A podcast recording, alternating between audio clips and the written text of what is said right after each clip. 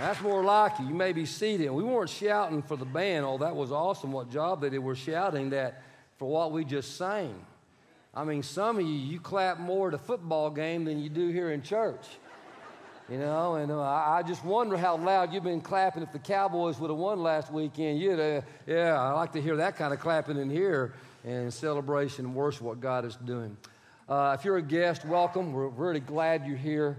I know some of you here because of witnessing baptisms and people joining the church, and uh, some of you here because you heard we're doing this crazy family message series and uh, you kind of relate to being in a crazy family. Or, or maybe you just moved here from somewhere uh, you're just looking for a place to worship. Regardless, we're so glad that you're here. We'd love to meet you and have interaction with you. Uh, please stop out by the crossing, by the Welcome Center after worship. I'd love just to say hello to you. If you're online, email in, check in with us, uh, let us know what's going on. We'd like to connect with you in a more meaningful, well, meaningful well, way as well. Now, some of you here need to turn to your neighbor, give yourself a high five because you're here two weeks in a row, right? I mean, you start off the new year two weeks in a row, and you're in line for a prize, whoop, whoop, right? Of prime parking. Remember, you check in on your phone, Facebook, Instagram, make it public that you're here, and we're going to draw out some names in six weeks. If you've been naughty, you know you're naughty and nice, the nice people, you're going to get parking, and some crazy family is going to get a crazy night out on the town, so don't miss out on that, so make sure you do that. I'm not going to remind you every weekend, don't have time, but make sure you do that, okay? Now, I want to show you where we're going in this message series. So, we're going to put on the screen here the, the six weeks. I should have done this last weekend, uh, just an oversight on my part. Uh, last weekend, we talked about what children need. Uh, we covered today, we're going to talk about dysfunctionality in the family. And I'm just going to say this straight out on the front end this is not going to be a feel good morning, okay? And we always believe in living in hope, and we're going to try to give a little bit, but we're just going to do some brutal facts brutal facts what this, and about, families and kind of wake some of us up maybe to deal with some stuff in a healthy way. Then next week, we're going to talk about God's plan for the family, going to lay it out the word. What is God's plan for the family? And then we're going to kind of have a panel of experts, and we're going to talk about creating a healthy network in the family. How do you create a culture in your family for it to be healthy? So we're going to have some folks come. We're going to have a conversation up here then we're going to redefine marriage, what the Bible has to say about marriage and intimacy. I mean, really what intimacy is. And then uh, we're going to talk about that old bugaboo that takes so many families under, and that's money, about how you manage your money and the tension that's created in marriage, particularly over finances. And uh, we hope this is going to be helpful to you. If you need a Bible, raise your hand. Uh, they'll bring one to you. We're going to work through the scripture this morning. I think you'll benefit from having it in your hands. We're not going to tell a whole lot of stories. Uh, I'm not going to tell a lot of stories about my family this morning like we did last week. Or we're going to look at a story in the Bible. That's what we're going to. We're going to focus on a family story in the Bible. And so you may find this helpful. Go to Genesis chapter 50. Genesis chapter 50. That's where we're going to start, but really we're starting at the end and then we're going to go to Genesis 37 and work our way through a story of a very dysfunctional family that got healthy. And we're going to kind of see some of the things that help make that happen. Now, let's do a little review from last weekend. And if you're new here, I want to remind you you can download our church app. You can do, download it as a podcast, or you can go onto Facebook, and we're doing this live right now.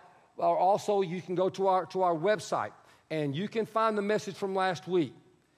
And I'd encourage you to do that uh, so you kind of catch up on where we are. But I'm going to give you a quick overview of what we talked about and one point that I didn't even address last week because we ran out of time. In healthy families, and this is really about healthy families, in healthy families, children need to know, and they know they're irrationally loved. And so the question came up this week what does it really mean for your children to know they are irrationally loved? That means that you love them no matter what, and they don't have to do anything or return anything to you. That as a parent, there's no transaction of that child doing anything to make you feel better about you. That kid just knows you love them because they're a kid, period. With no expectations, no conditions, period. And sometimes we parents, we're a little unhealthy. We need our kids to build us up and reaffirm our little feelings. And all of a sudden now the kid's becoming the parent. irrational, they just know they're safe and they are crazy loved. Secondly, is kids need to know about limits and boundaries and that the family has them. I cannot tell you the number of emails and texts and thank yous I got from teachers and coaches last weekend.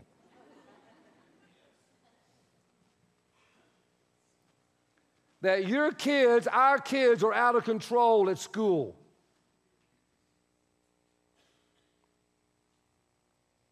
And it's like they have no understanding of self discipline and self control and respecting people in authority. I want you got to get this right, parents. You cannot just because you're tired and you're weary and worn down allow your kids to get away with whatever and not have the boundaries and un- understanding the limits and they know what they are. They got to know what they are, where it's very clear and what the expectations are. You got to get it right. And the third one, we didn't really talk about it last weekend, is that kids need from their parents a clear vision of their future. They need a picture of their future. Now, this is something I think a lot of us parents, we kind of misunderstand what that means. When a child is born, when they're very young, uh, they start saying, When I grow up, I want to be, and they start imagining stuff. What's some of the stuff they say? What do they say? I want to be what? I want to be an astronaut. I want to be a what? A singer, a rock star. I want to be a what? What? Pandacology. Paleontologist. Man, that's a big word for a small child. Woo! My kid's wrong in the, born in the wrong family. I never thought that. Good for y'all. But fam- kids, when they're young, they start having these dreams. I want to grow up and I want to be this. And that's all good and well. When they get to be in the seventh or eighth grade, here are the questions kids start asking internally themselves What do my parents want me to become? By the eighth grade, they're beginning to ask, What do my parents think I'm smart enough or good enough to become? Hmm. That transitions as they get older into early parts of high school. What do I want to do or become in spite of what my parents want? hmm And that's where the rub happens with the parents. Now, you've heard that Dallas and I had three sons. My dad is an ordained pastor. My dad had an uncle who was kind of like a dad figure, also ordained pastor. I have three boys. Good people in this church, when they were growing up, said, Listen, aren't you going to grow up to be a pastor just like your dad? And I know it was well intentioned and well meaned by a lot of people. And they'd come home to me and say, Dad, do I have to grow up? Or I said, Have to? What do you mean, have to? Do I have to grow up and be a pastor like you? I said, No. You don't. When I would lay down at bed beside them at night, and after I had prayed over them and I had said how great they were, and before I'm about to leave, I would say something like this You know what, guys? There's only really two big things your dad wants over your life. This is my picture. This is my vision for your future. One, love God with all your heart and with all your soul and with all your mind. Second is to find God's purpose for your life and to live it joyfully. I didn't add, and I want you to go to this particular college. And you got to make a job that has a six figure number, and you got to take care of your mom and dad your whole life and live in the house right next door to us. Or and you got to take over the family business. If you tell your kids to do that, some of them will. And when they do, it's going to be a train wreck. And they're going to have a loss of identity, tension between you and them. And you will have made decisions for their life that weren't your right to make, parents. It's their life, it's not yours. Love God, everything you got, Find His purpose for your life, and I'll cheer you on. I'll cheer, I'll cheer, I'll cheer, I'll cheer. Kids need that. They don't need your baggage heaped upon them, and this, and this, and this, and this, and this, and this. Now, we're going to talk about dysfunctional families this morning. And it's a very sensitive subject. I just laid out for you some things, and those three things that kids need. That's a healthy family. That's healthy. We're going to kind of paint a picture of what an unhealthy family looks like this morning. And uh, we'll have a little bit of help and hope, but primarily, if you're going to get healthy, you first got to recognize the places in your family that need attention. And stop living in denial and get honest about the changes that need to be made. That's what you got to do first. So we're going to be in the Word here in a second. But I'm going to kind of help you, first of all, kind of wrap your head around what is a dysfunctional family? What does it look like? What are some of the things that make a family dysfunctional? Here's kind of an overriding definition a dysfunctional family is where there is ongoing, pervasive conflict or abuse or misbehavior by one person. It only takes one person that's tolerated and it continues in cycles over and over and over and over again, and everybody's okay with it. And so dysfunction becomes normal. And it's not normal, and it's not healthy. In a dysfunctional family, there's usually one parent, one adult, maybe it's an older teen, that's misbehaving, that's allowed to be abusive, to not follow boundaries, and it's tolerated. There's somebody else who kind of placates and takes care, makes, makes it okay. There's usually a third person, a triangle person, who kind of takes all the blame for it. Let me kind of redefine this for you. I want to give you roles that kind of exist in a dysfunctional family. Usually there's someone that's called the enabler.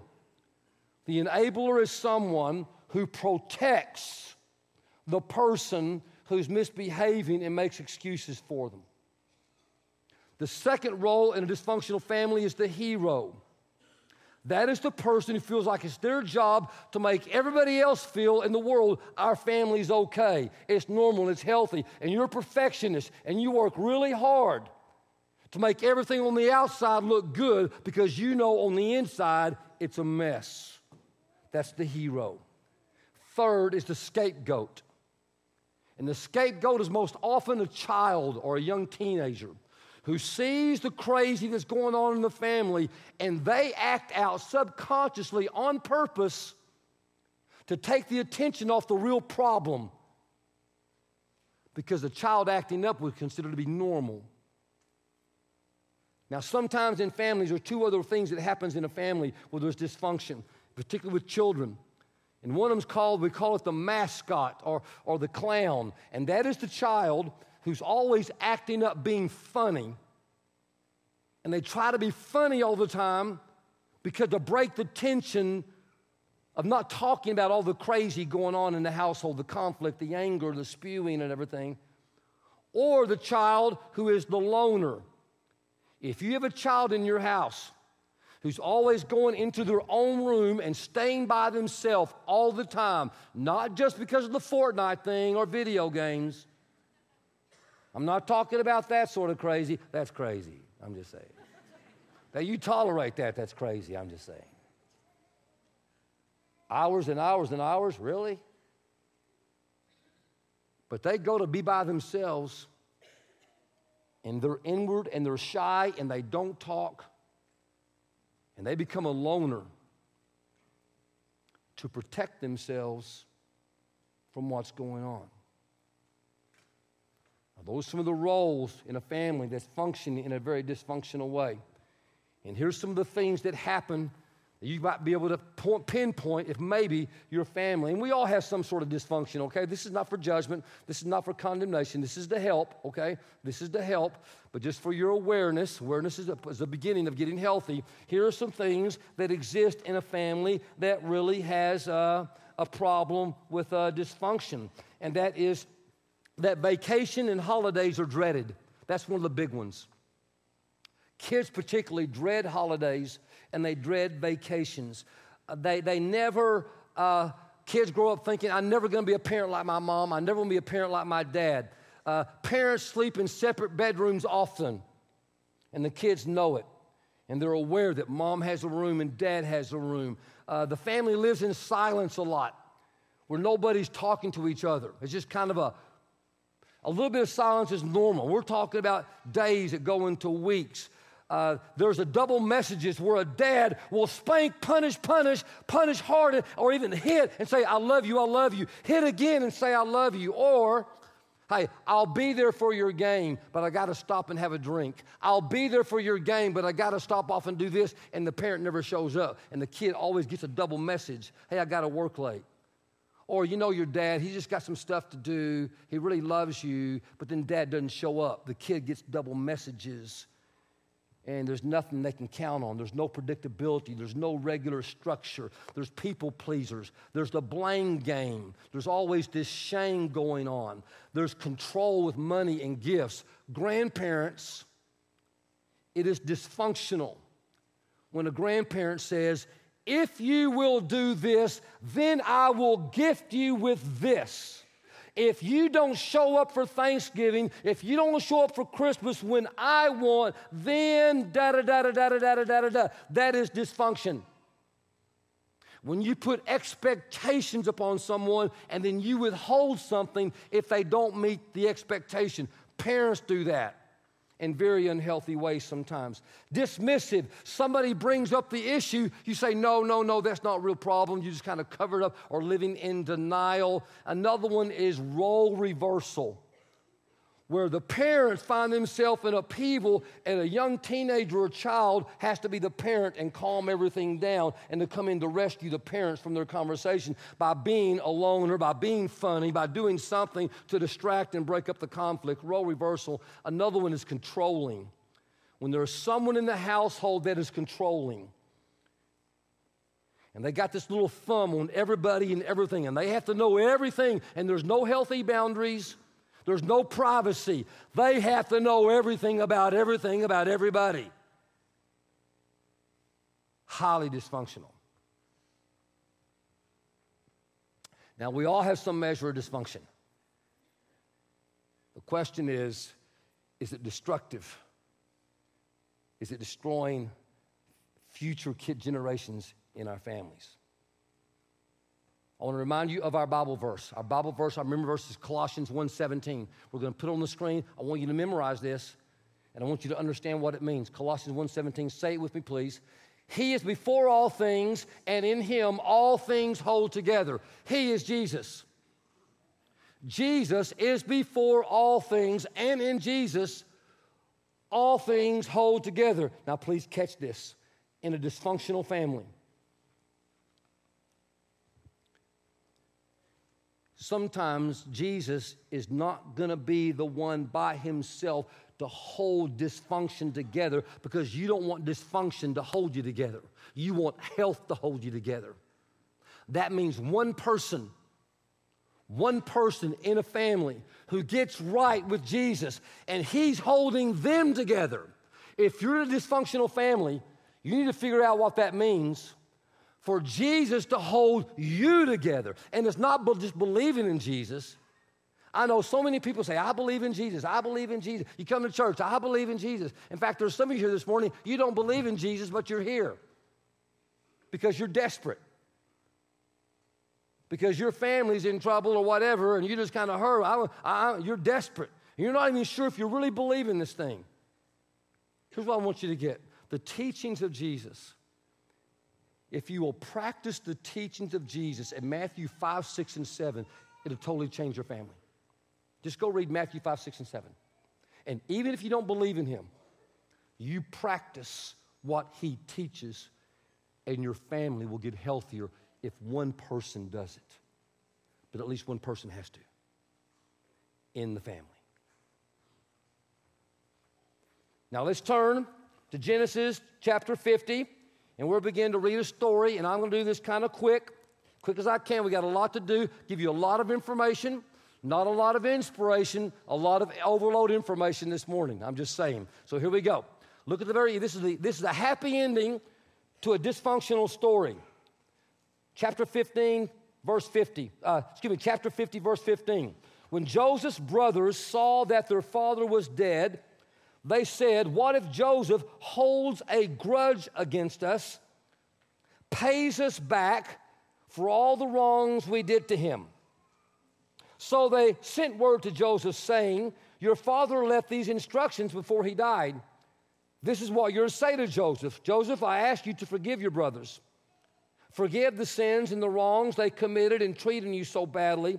Now, please forgive the sins of the servants of the God of your father. And when the message came to him, Joseph wept. His brothers then came and threw themselves down before him. We are your slaves, they said. But Joseph said, Don't be afraid. Am I in the place of God? You intended to harm me, but God intended it for good to accomplish what is now being done in our family and the saving of many lives, to get healthy, salvation, wholeness. So then, don't be afraid. I will provide for you and your children. And he reassured them and he spoke. How did he speak to them? He spoke what? What's the word? Kindly to them. Now, this is a long story, and I'm going to do Cliff Notes version in a moment but it has a happy ending. But I'm going to begin here by giving you two basic fundamental characteristics of a dysfunctional family and a healthy family that we get from this story. Letter A of number one dysfunctional families hurt people, hurt people. In dysfunctional families, there's this continual cycle that someone is hurt and they start hurting others. Now, there's two different ways this happens. Number one is so often hurt people will turn the hurt inward and they'll self destruct. You show me someone in the family who is a, has addiction, who has pervasive depression, who's always beating himself up. There is a hurt inside of them, a deep wound inside of them and they're trying to medicate themselves, but they're really over hurting themselves. And also, the other extreme, they take that hurt and do it outwards. And so now I'm going to blame everybody else. I'm going to shame everybody else. I'm going to lash out at everybody. Those two extremes. Now, please hear this. Please hear this. We are all responsible for our actions. There comes a point you got to stop blaming your mommy and daddy for why you are the way you are. You just got to stop it. But at the same time, I think it's wise for all of us and our families to understand when someone is acting inappropriately in some way, either inwardly or outwardly, it's because on the inside they have been wounded and they came out of an unhealthy situation and they're lashing out or turning inward and compassion sometimes is needed and strength to stay the course till they wake up and they get it. Hurt people, hurt people. It's a cycle. Somebody's got to stop the cycle. Somebody does. And secondly, in healthy families, healthy people, freed people, free people that once you, one person, experienced the freedom that is in Jesus Christ, the wholeness, the forgiveness, the mercy of being set free from all the junk of the family, when you figure that out, your greatest desire is you want everybody else to be free. Of not be carrying the family baggage, the guilt of mom and dad and granddad and great grandparents and the drunk and the alcoholic. You want them to know that, but you got to get healthy first. That was my whole point. You have to get healthy yourself. You can't fix anyone. And that's what happens in dysfunctional families. Unhealthy people try to fix unhealthy people. But freed people set other people free. That's just what happens. Now, let's go to Genesis 37. Genesis 37. I have about 12 to 15 minutes to go through 13 chapters. So you're going to notice in your message notes on the back side, we have life steps. And you're going to see there's about three or four questions at the top. And I'm going to ask you this week to read this whole story, verse by verse, chapters 37 through 50, and do a little evaluation of your family, healthy or functional, reading this whole story. I'm just going to kind of guide you through a little bit of it, kind of skip to help you. The real work is going to be done by you in your home. This is a for example. If your, ha- your family is going to get healthy, you got to do the work. I can't rescue and save your family. You got to do the work. So I'm just going to challenge you to do that. I'm going to try to help you lay some stuff out here this week. So here's a story, kind of understand the story. Genesis chapter 37, we have this young man whose name is Joseph. He has 11 brothers, big family. His dad's name is Jacob or Israel. And we see right here at verse 3 of chapter 37 that Joseph was loved by his dad more than his other brothers. Israel loved Joseph more than his other sons. You have one child in a family who truly believes they are loved more by mom and dad, you got trouble. You have trouble. And I promise you, parents, your kids know. Your kids know. These 11 brothers, they knew. They had a sense that God, that Joseph was loved by the dad more than them. And then the dad makes an awful mistake in the family tree. He gives his son, that was his favorite, this ornate robe or a jacket and the other brothers doesn't get it.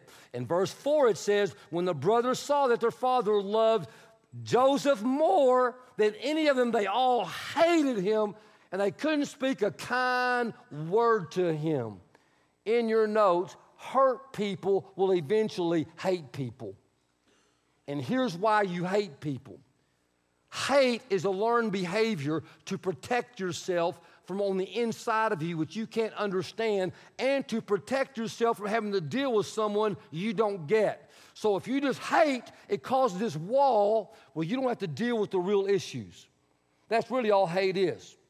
It's a barrier that you put up to protect yourself. It's a defense mechanism so you don't have to deal with what's really going on. Because when you hate people, you just push it apart. And so in families, eventually, dysfunctional, hurt people will hate people. It says over and over again, they hated him. And down there in verse 8, he hated him more. I mean, he just kept on hate. And part of the hate was that Joseph was the favorite, not just by the dad, the earthly dad, but by God, because God gave Joseph a gift of interpreting dreams. In other words, he put favor on Joseph. Now, in your nose, healthy families, in healthy families, favored people favor people. So if you have favor in the family, and a lot of people do in your family have favor, you're going to use your favor to favor everybody else. Now, eventually that happens. And you say, well, what is favor? Biblically, let me teach you. Here's what favor is a little teaching moment. Favor is a gift. It's not something you asked for, it's not something you could ever acquire on your own. It's something supernaturally given to you by God that you don't deserve.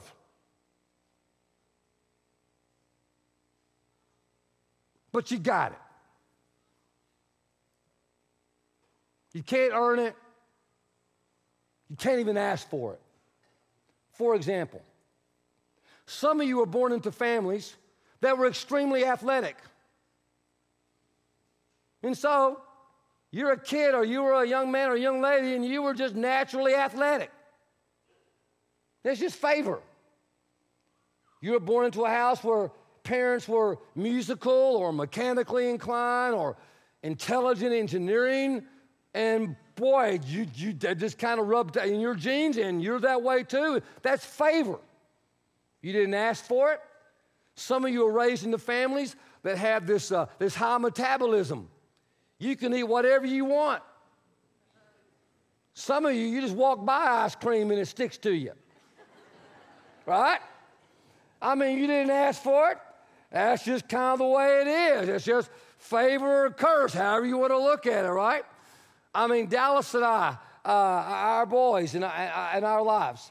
Uh, we have so much favor in our life. Um, I'll say this about my three men, my sisters. I mentioned this last week. I don't know why. I, I, don't, I, don't, I didn't ask for it. I didn't deserve it. I was raised in a home with a mom and a dad, and they're probably watching right now online from their home. My dad's not doing too good. So, Dad, I love you. I'm praying for you, Dad. Even right now, I'm thinking about you. I want you to know that, Dad. And uh, I'll come by to see you tonight and check on you, okay? I'll, I'll be there. Uh, it's that uh, my, my mom and dad, they, they will both will tell you that their families were not that functional that they came from. There was a lot of dysfunction in both their family trees, but somehow when they got married, they kind of figured something out that they wanted to have a healthy family.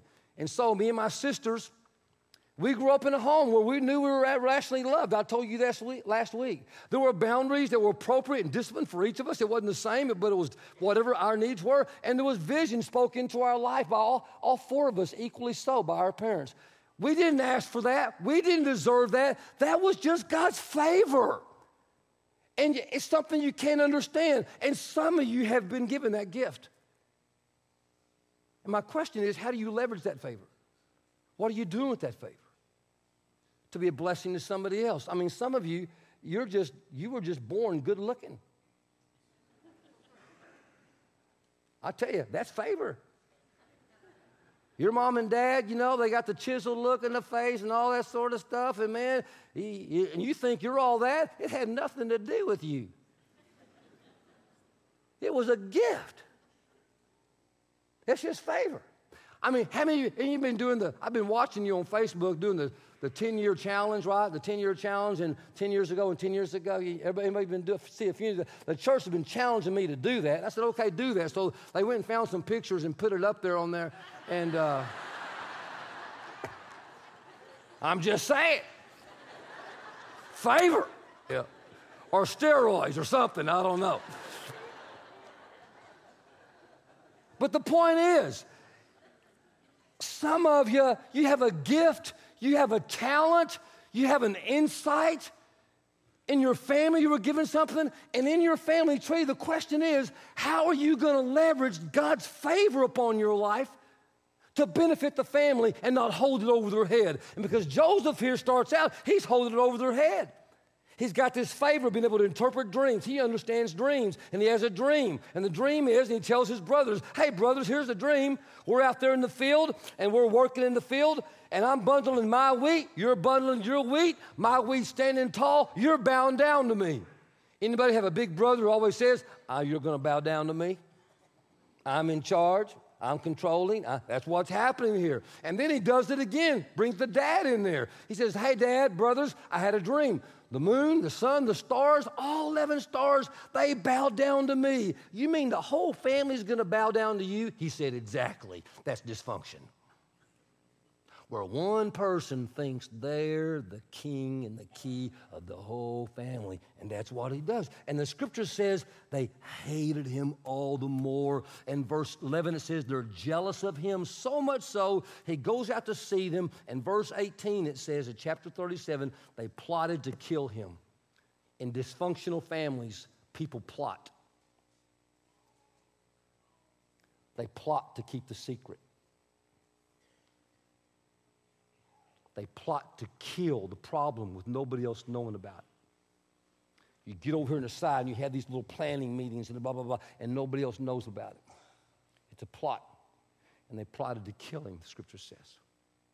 On this Martin Luther King weekend, can I say something? An assassin's bullet could kill the dreamer, but it didn't kill the dream.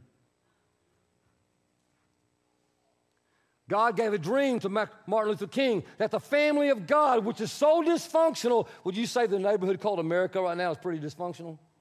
Yeah, pretty dysfunctional. He said, I have a dream when one day all God's children will be judged by the content of their character and not the color of their skin.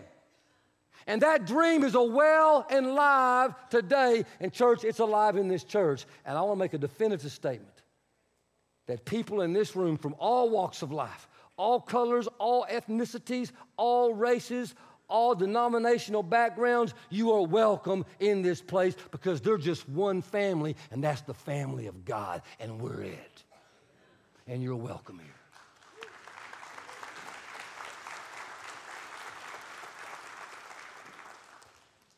And if you're someone in your family, your family is dysfunctional, and you have a dream of your family getting healthy, don't you let anyone shoot down that dream because that is God's dream for your family. But you've got to get well. You yourself have to get healthy so you can be the person your family needs you to be and stop trying to fix everything. And so Joseph here, they, they try to kill him, and one of the brothers say, No, we're going to rescue Joseph. No, no, Reuben says, No, no, we can't kill him. Verse 21, we can't kill him. No, let's just leave him for dead. They throw him in a pit. Sometimes in families, we just leave people for dead and we go on and we just leave them behind. That's not family. Yes, sometimes in toxic relationships, you got to set boundaries. But in toxic unhealthy families in your notes.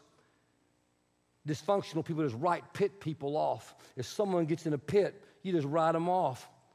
You just throw them away. They're no longer family. I want to make this very clear family is forever. Family is forever. And uh, they just threw Joseph away. So Joseph's in the pit. And once he was on top, now he's on the bottom. And these Midianites come along, and it says here at the very end of that chapter, they sell Joseph to the Midianites, and they take him to Egypt. And he goes into Egypt, and all of a sudden he finds himself in Potiphar's house. And I'm seeing the time, it's 1125. Woo.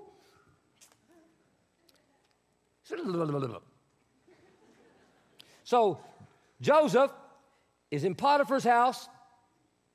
Potiphar's wife hits on him because she had no boundaries. She was in a dysfunctional marriage. You got to teach boundaries in your marriage. You got to talk about boundaries with your kids and sexual boundaries. Joseph resisted. She cried wolf. Resisted. She cried wolf. He gets thrown in jail. And so now Joseph is in jail. But the jail's not in him, he's over the jail. Very quickly, let me say this about healthy folks. Healthy people, even though there's dysfunction in your family, you don't let that dysfunction define you as an individual. You may be in a dysfunctional jail in your family, but you don't let that be the definition of who you are. Your identity is in who you are in Christ. And your family name does not define who you are, and the craziness does not define. It can be out around you, but not in you. The one who is in me is in greater what's going on around me. You can live in the ghetto and the ghetto not live in you. You can live in a crazy family and the crazy not live in you because he who is in me is greater than what is around me. That is, he is before all things, and in him he holds me together. You got to stay focused on Jesus. You got to keep coming back to Jesus. And so he's in jail. He finally gets out of jail. I'm not going to tell the story how he gets out of jail. You'll read that this week. He's now he's interpreting dreams for Pharaoh. And he interprets the dream for Pharaoh and says, Pharaoh, you had this crazy dream. Here's what it means. There's seven good cows, seven bad cows. Seven bad cows, seven good cows were eaten by the seven bad cows. This means for seven years you're going to have famine, and then for no for uh, a plenty, and then seven years you're going to have famine. Seven years of a lot, seven years of nothing. Pharaoh goes, ah, okay, I got to start saving. That's what happened to dysfunctional families. You go through these cycles of feast, feast, feast, and then you famine. You feast and you famine. And it's just kind of an up and down cycle. And now Joseph is overcharged of everything. The Pharaoh puts him in charge of all the savings of the wheat, and the whole region starving. And so now the 11 brothers are back home and they're starving to death. And the dad says, Go to chapter 50. Let's finish this up. The dad says, I want you to go to Egypt because that's the only place that has food. We're all starving. And when they got to Egypt, their brother's in charge. They didn't recognize their brother because favor changes a person over time. Look what it says. Joseph's brothers saw that their father was dead. They said, What if Joseph holds a grudge What if he pays us back for all the wrongs we did? That's what dysfunctional families do. You pay everybody back for what they did to you. So they knew that's what we did to him, that's what he'll do to us. So they sent word to Joseph, say, hey, listen, before our dad died, he left you instructions. Here's what he said. Uh, you're to say to Joseph, I ask you to forgive your brothers the sins and the wrongs they committed in treating you so badly. Now, please forgive the sins of the servants of the God of your father. I want to stop right there. I want every parent, please, to listen. Before you die,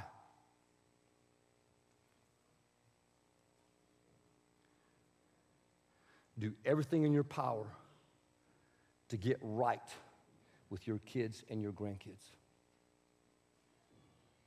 And the word is forgiveness. And you do everything in your power to help them forgive each other because if you don't, the dysfunction will get worse after you leave this earth. It will be a gift to you if you spend the rest of your life helping your family get healthy and be right in their relationships with one another. And so that's what Joseph does. He forgives them, and they say, Oh, oh, but we're your slaves. That's what dysfunctional families do. They make promises they can't deliver on. I'll do anything you ask. I'll do it all. I'll, I'll be your slave. Just take me back. And how long does that last? Don't believe that. That's a dysfunctional promise nobody will ever keep. But Joseph said, Don't be afraid. Am I in the place of God? See, that's what happens in dysfunctional families. Somebody thinks they're God. Controlling, perfectionist, thumb on everything, protecting. But not me. I'm not God. And what God intended for good what you intended to harm. What you intended for harm, God intended for good. And now what's going to happen is to save you the meaning like our family's going to get healthy because I'm finally healthy. So don't be afraid. I'll provide for you, and I'm going to help your children and our family get healthy. And he was kind to them, even though they were hurtful to him. Now we're going to show you something in wrapping this thing up. It's three minutes. I'll just tell you. It's a three minute little video. And I know all your blanks did not get finished, get filled in and that's just to test some dysfunctional people. Sorry. We're going to show you a little clip on this Martin Luther King weekend. I hope will help your family as we wrap this up. Johnny Lee Clary, who was the head of the Ku Klux Klan, full of hatred in the family of God. And he had an encounter with the pastor who was practicing the teachings of Jesus in a very dysfunctional relationship, we'll just see what happens. And one day, I got a phone call to appear on a radio show. This radio station had the idea of setting a Klan leader down with a black civil rights leader. And the guy they had me lined up to debate was a guy named Reverend Wade Watts, who was a black minister, pastored a black Baptist church, and he was a friend of Dr. Martin Luther King's. And I figured he was going to come in with a great big afro this big. I figured he'd have an on an African dashiki with bones hanging around his neck and a great big button that says, I hate white people. But instead, in walks this nicely dressed black man, and he's carrying a Bible in his hand. He walks up and he puts his hand out to me. And he goes, Hello, Mr. Clary. I'm Reverend Wade Watts, and I came here tonight to tell you I love you, and Jesus loves you. And he's shaking my hand, and I jerk my hand back. And I go, my gosh, I just touched a black person. Instead of him getting mad, he smiled. He goes, don't worry, Johnny. It won't come off. Finally, you know, when the debate was over, I get ready to leave, and he says, Johnny, you can't do enough to me to make me hate you. He goes, I'm going to love you, and I'm going to pray for you whether you like it or not. And I said, well, we'll see about that. And so the KKK, they started harassing him. They burned a cross across the street from his house. He walks out there with the cross burning and the Klan standing right out in front of his house, and he says, Did you boys bring enough hamburgers and hot dogs for your barbecue? He goes, If you're thirsty, I got some iced tea. It must be awful hot around that fire. Y'all thirsty? I'll give you a glass. And they all got mad and left. I called him up on the phone. And I disguised my voice and I said, Hey, boy, we're coming to see you, and you better be afraid. And he goes, Hello, Johnny. He goes, A man like you takes the time to call me. I am so honored. And he goes, Let me do something for you. He goes, Lord Jesus, Johnny wants attention. he probably didn't get a lot of attention when he was a kid. So I want to pray for him, and I slammed the phone down. So one day we found him in this restaurant, and this story became a legend all across the world. He comes in and sits down and ordered his food, and I walked up with a bunch of my buddies, and I said, We don't want you in here. I said, So I'm going to make you a promise. Whatever you do to that food on your plate, I'm going to do the same thing to you. And he had some chicken on the plate, so he picked up the chicken and he kissed it. now, when he did that, I looked up and everybody in the restaurant was laughing, including the KKK, you know. They said, Sorry, boss, but that was funny. He got you there. I said, Everyone, you get outside right now. I'm going to take your sheets away from you, you know. And I never bothered him again. See, he knew that hatred stirs up dissension, but love covers all wrongs. See, you, the key to it was, is not to get down on the same level as the Ku Klux Klan. See, this man was a public figure, and he got calls from the Black Panthers, and they said, if you got problems with the KKK, let us know, and we'll come down there and we'll kill every white person we see. He goes, oh, no, thank you. I don't want that kind of help. He goes, I got God on my side, and I'm going to I'm going to use the love of God to win these people over.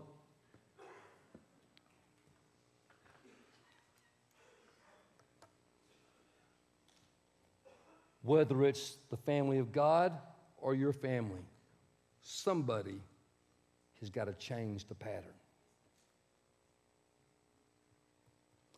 And not lower themselves to the dysfunction of everybody else. And practice the teaching of Jesus. Love.